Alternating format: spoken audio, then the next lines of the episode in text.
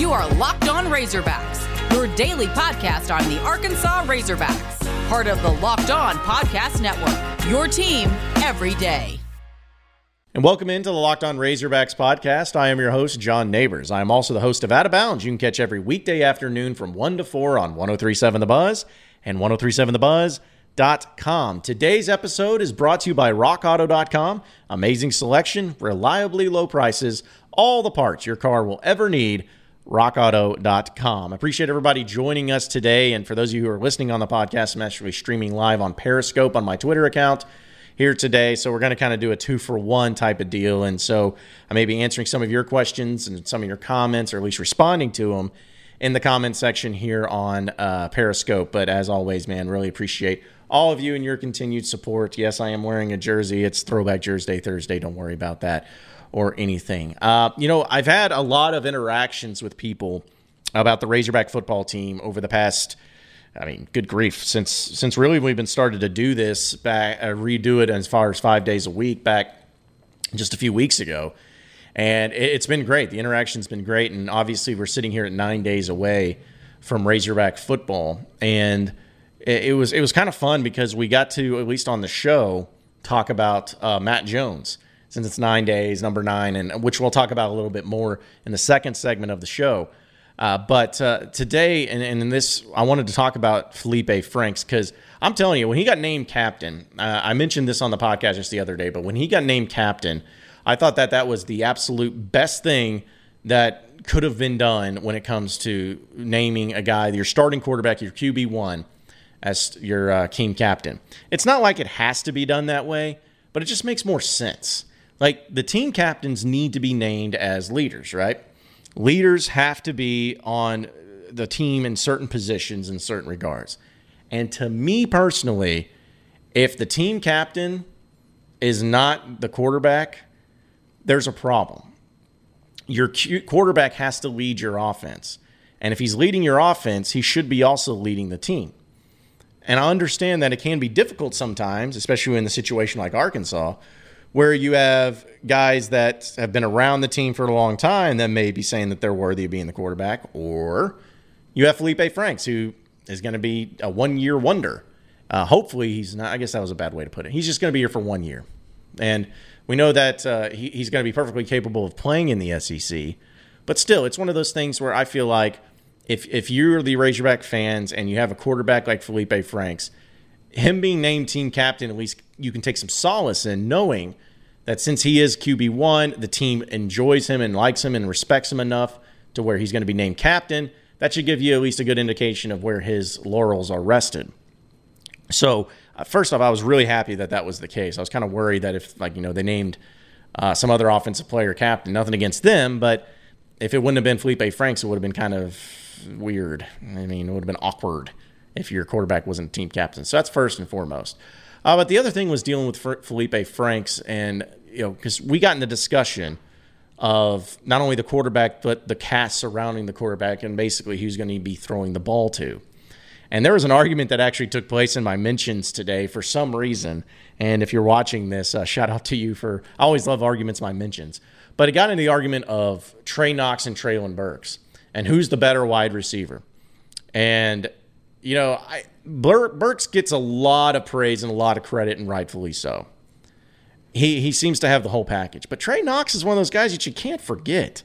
Like he was really good last year. He actually scored a, f- a bunch of touchdowns, or I guess a bunch. She was maybe putting it too uh, happily, but still, he scored more touchdowns than any other wide receiver on the team. And uh, Treylon Burks, even though he may have the more upside, maybe more athletic, and people were expecting big things out of him, he still had a great duo. And then you add into the mix of a Michael Woods who had some had some times here who looked really good last year as well. Like that's all fine and dandy. And honestly, I think the wide receiver position is not even going to be really a question or going to be a problem or any sort of uh, thing like that. I think that the wide receiver position is going to be so much more improved simply by having a more capable quarterback throwing him the ball and Felipe Franks. That's going to look like night and day. You're going to have some serious matchup nightmares when Arkansas goes up against some of the teams in the secondary on their defense. Now, you have to have Felipe Franks be able to deliver them the football and deliver it in a place where they can actually catch it.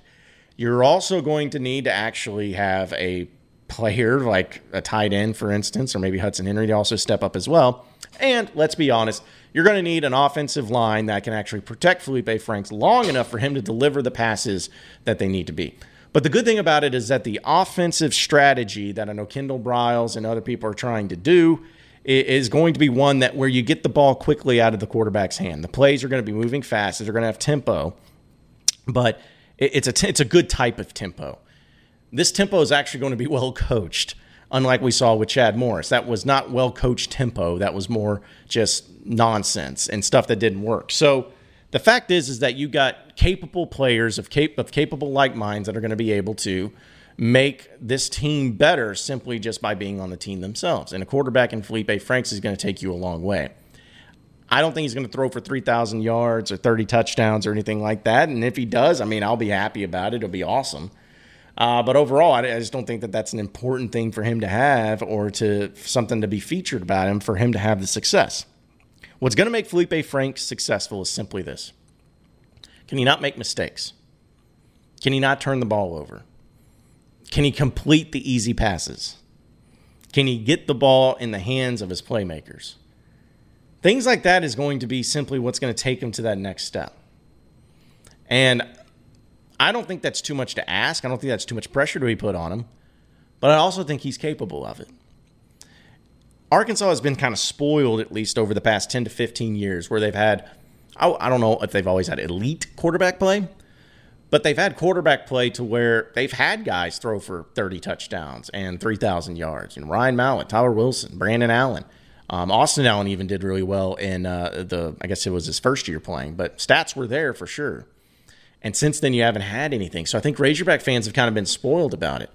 But that's why I'm trying to make sure that we put emphasis on it to, in saying that, listen, just because they've done it before, just because they've had teams that done it before and players that have done it before, that's not going to measure exactly how good it is. Like Felipe Franks, if he throws for, I don't know, say if he throws for 19 touchdowns and seven interceptions and 2,500 yards and completes 60% of his passes, is that going to make him all SEC? No. Is that going to even give him an honorable mention? Probably not. But that's okay because the main thing that he's going to have to do is just make the plays when he needs to make them, not screw it up, not be that quarterback that turns the ball over all the time, and he needs to be a leader of the team. Leadership has been missing from this team for so long that the problem is is that you run into accountability issues and all of that. They need leadership.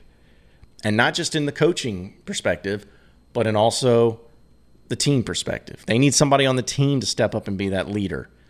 I don't know if it's going to be Felipe Franks 100%. Maybe it's somebody else. But I'd like to at least think that given the circumstances of how Sam Pittman is approaching his team and approaching the game and how they're trying to make sure that their guys understand what's expected out of them is going to go to the same thing with their leaders. I hope they're not just picking these guys for the sake of picking them. They're picking them because they're truly the leaders on the team and the team looks up to them. Everyone needs to have accountability. Everyone needs to take responsibility for their actions and, and be praised when they make great plays and also to be criticized when they screw up because it's going to happen. But it's just a matter of not when they do it, but how they respond when that happens. That's going to be the key for this Razorback football team. We'll talk about Matt Jones here in just a second because I know a few of you are probably going to have some comments on that as well. But first, though, uh, you heard me talk about rockauto.com here in the beginning of it. It's the same thing with rockauto.com right now. It's a great deal because many of you are probably those types that like to do it yourself when it comes to your vehicles. I'm not one of those people, but hey, I like to learn to try new things. But I can at least install a light bulb. I can at least install a new cup holder. I can do the basic things. And that's what's great about rockauto.com is that they have those things. They have those things where you're able to be somebody like me. If you need something quick and easy to be replaced, they have it all. Or if you're one of those people that like to do it yourself and to really get your hands dirty, be a little grease monkey, if you will, they have your setup as well. No matter what it is, rockauto.com has it. They have all the parts and manufacturers that you could possibly ask for, having very easy to navigate catalog. So go ahead and check them out. And when you do, be sure to write in the How Did You Hear About Us box. John Neighbors of Locked On Razorbacks sent you. It's the only thing you need to do. So again, check out rockauto.com. Amazing selection, reliably low prices, all the car parts you will ever need at rockauto.com.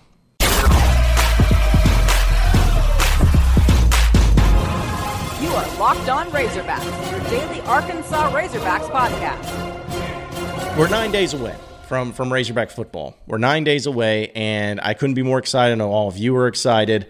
And one of the things that was discussed on my show today was about Matt Jones.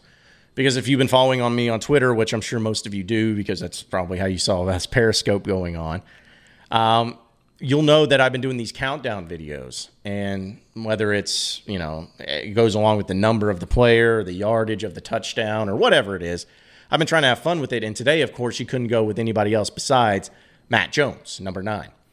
And it got to me thinking about, you know, just how in the during that era, especially of Razorback football, which uh, you know was early millennium, how fortunate Arkansas was able to have two, two iconic offensive players that nobody had an answer for, like Matt Jones and Darren McFadden. Now, Darren McFadden was, to me, the greatest Razorback football player of all time. I don't think it's an argument, even though some of you old hats will try to argue it. I, I don't think it even is an argument. But the thing about Matt Jones, though, is he may have been the more exciting player to watch. He may have been the most fun player to watch in Razorback history. And I'm not taking that as a slide against Darren McFadden because he was very exciting to watch. But if you just think about Matt Jones and the era that he played in in football and how nobody had ever seen anything like him before. I mean, seriously, you had a guy that had all world speed. Like, we're not talking about, oh, he ran a 4 5. I'm talking about a guy that ran a 4 3 7 40, 4 4 speed. He was six foot six. He had a vertical leap of 42 inches. And the craziest thing about him is that he always looked like he was moving very slow. That was honestly one of the best things about him is that even though people thought that they had great angles that they put on him, they ended up not having that case anymore. Like they ended up sprinting around him and all that fun stuff.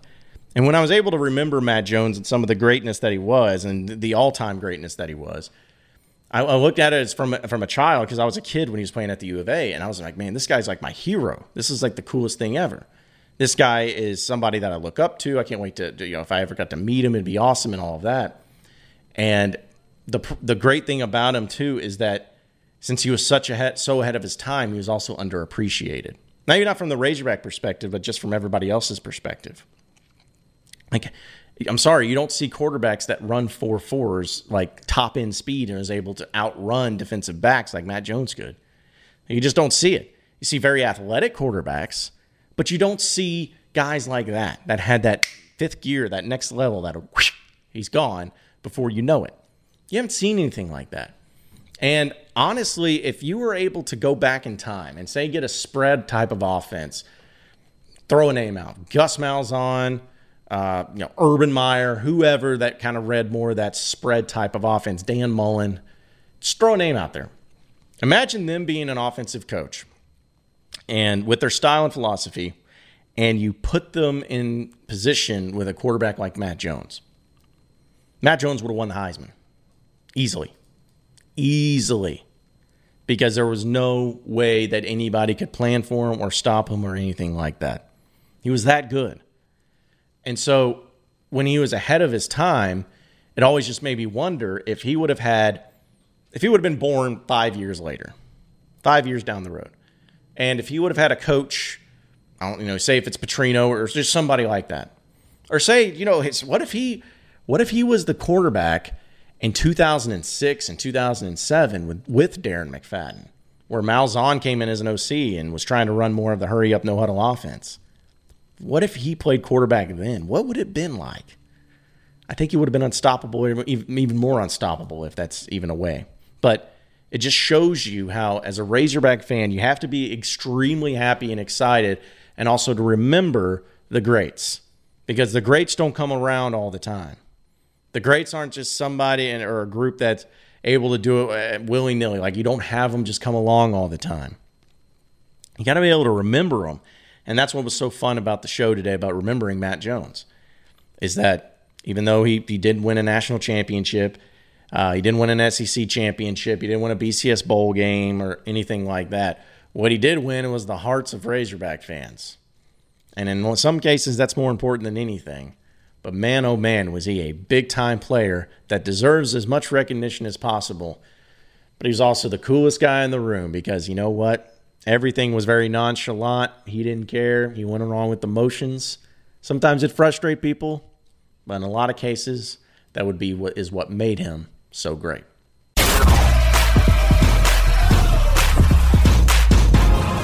You are Locked On Razorbacks, your daily Arkansas Razorbacks podcast. Obviously, uh, there's been a lot of uh, uh, people talking about with the football season upcoming and some of the coaches in the SEC that there are newcomers, Sam Pittman being one of them. And uh, this actually, I just put this out on Twitter actually uh, about this video or GIF or GIF or I don't care, whatever you call it, uh, of Eli Drinkwitz at Missouri, and he's like, it was I guess when he's at Appalachian State, but he's like doing this dance with his team or some nonsense like that. It looked terrible. Uh, I've never been an Eli Drinkwitz fan. I thought when Arkansas was looking at hiring him, I'm like, this would be a massive mistake. Um, and I know he's an Arkansas guy, according to some, but I don't really care about that. What I do get though from him and seeing that video is I get a little bit of a Chad Morris vibe. You know, if you haven't seen the GIF, like look at it on my Twitter account once this Periscope's over, and you'll see get very much of a just a a, goon, like a goober. And so, which is probably going to come back to bite me because I'll probably be like amazing under Eli Drinkwitz, and everybody's going to be like from Missouri. Oh, look at that, John Neighbors was wrong. That's fine, but I don't know. I, I just I look at him and I, I'm like, he doesn't scare me. You know what I'm saying? Like Mike Leach at Mississippi State kind of has a little bit of a fear factor, I guess. Like he kind of gives me that vibe where I'm like, man, if he just gets the right players and his schemes and all that, like he could be really good. Lane Kiffin's got more of a wild card feared factor where he could easily be amazing or he could easily be a dumpster fire. Like it just depends on what mood he's in. Like so he he doesn't scare me, but he does definitely have a vibe of like he could be scary, potentially be scary if he can stay out of his own way. Uh pretty much every other coach in the SEC kind of has a fear factor, at least to a, a certain extent. You know, Nick Saban, of course, Eddie O, of course, Kirby Smart, of course. Dan Mullen, of course. Uh, Will Muschamp. I mean, Arkansas doesn't really play him, so it doesn't really matter. Even Jimbo, it's like, man, you know, if he can he ever figure it out, and if he does, he's got talent to do it. So, he's got a little bit of factor. But Eli Drinkwitz at Missouri does not scare me. He doesn't make me nervous. He more like gives me this thing of like, if he's going to complain and whine a lot, like he gives it like a vibe of like, I'm going to whine a bunch until I get my way. I'm going to feel like everyone's against us. We're always being crapped on. We're just little old Missouri and you know, we don't des- we don't get the respect we deserve. He does all that while looking like a 7th grade art teacher. Like he just he gives me those weird vibes that I'm just not nervous about him or scared about him. Again, I'll probably come back to bite me. But uh, for those of you that were talking about it and, and saw that GIF, I was just laughing because I'm like, man, like Chad Morris doing that club dub and doing those dances, like shoot me in the face. If I ever have to have or see another coach at Arkansas, which thank goodness Sam Pittman's not this guy, but these shenanigans and hooligans, hooligans, hooligans, go with that. Whatever it is, the nonsense that goes along with what uh, Chad Morris did at Arkansas is just stupid. And so I'm so glad that's over. And I laugh when other coaches do it too, because you know what? Like, I understand if you're at a smaller school and you're trying to get some recruiting battles won, you got to stand out a little bit, but I think you got to stand out in the right way. Like Sam Pittman, I think standing out in his right way because he's like he's getting down to the basics. Like when he's recruiting these guys, he wants to show how much he loves them and appreciates them, but also say, "Listen, I'm not going to dance for you. You know, I'm not going to talk about you know how, how you know I'm not going to have club dub. I'm not going to have these things. You know what I'm going to have? I'm going to have a football program and a football team that's built on winning and success, and I want you to be a part of it. Like that's what I want. Like I feel like Ed Orgeron does that. I feel like Nick Saban does that. Kirby Smart does that. Uh, Ryan Day does that. Lincoln Riley does that, and I think they all have their ways of going about it. But the great coaches, they don't have time for that stupid nonsense of dancing around like an idiot. Like we should have known. We should have known when that all that was going down. When Chad Morris like fake repelled from the church. Do you remember that? Like he like rappelled down and then it wasn't even him. It's like the first week he was hired. I'm like, who, who, who is this guy? Like, why, why are we doing this? Why, why is that necessary? Which, you know, again, I, I, tried to hold my tongue as much as possible because you want to give a guy a chance. But my goodness, like some of the media members, like, oh my goodness, yes, this is amazing. This coach, oh, he's going places. Look at that. You know, I was like, man, people, this is the same people that like thought Brett Bielema was the biggest thing. Like, you remember when Brett Bielema did a reality show? I never want to see that again, ever. Like, just win games, coach games, coach players, do better. Like, that's all we want as Razorback fans, right? That's all we want. Give us that, and we don't care what you do. But I tell you what, there's nobody, there's nobody that looks worse than a coach that does idiotic things while also being an idiot on the field.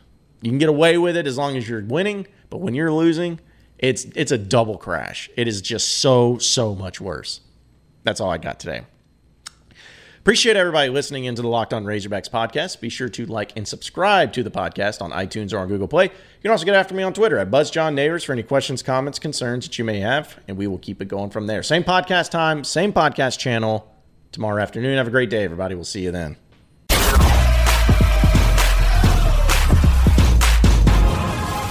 Locked On Razorbacks, your daily Arkansas Razorbacks podcast.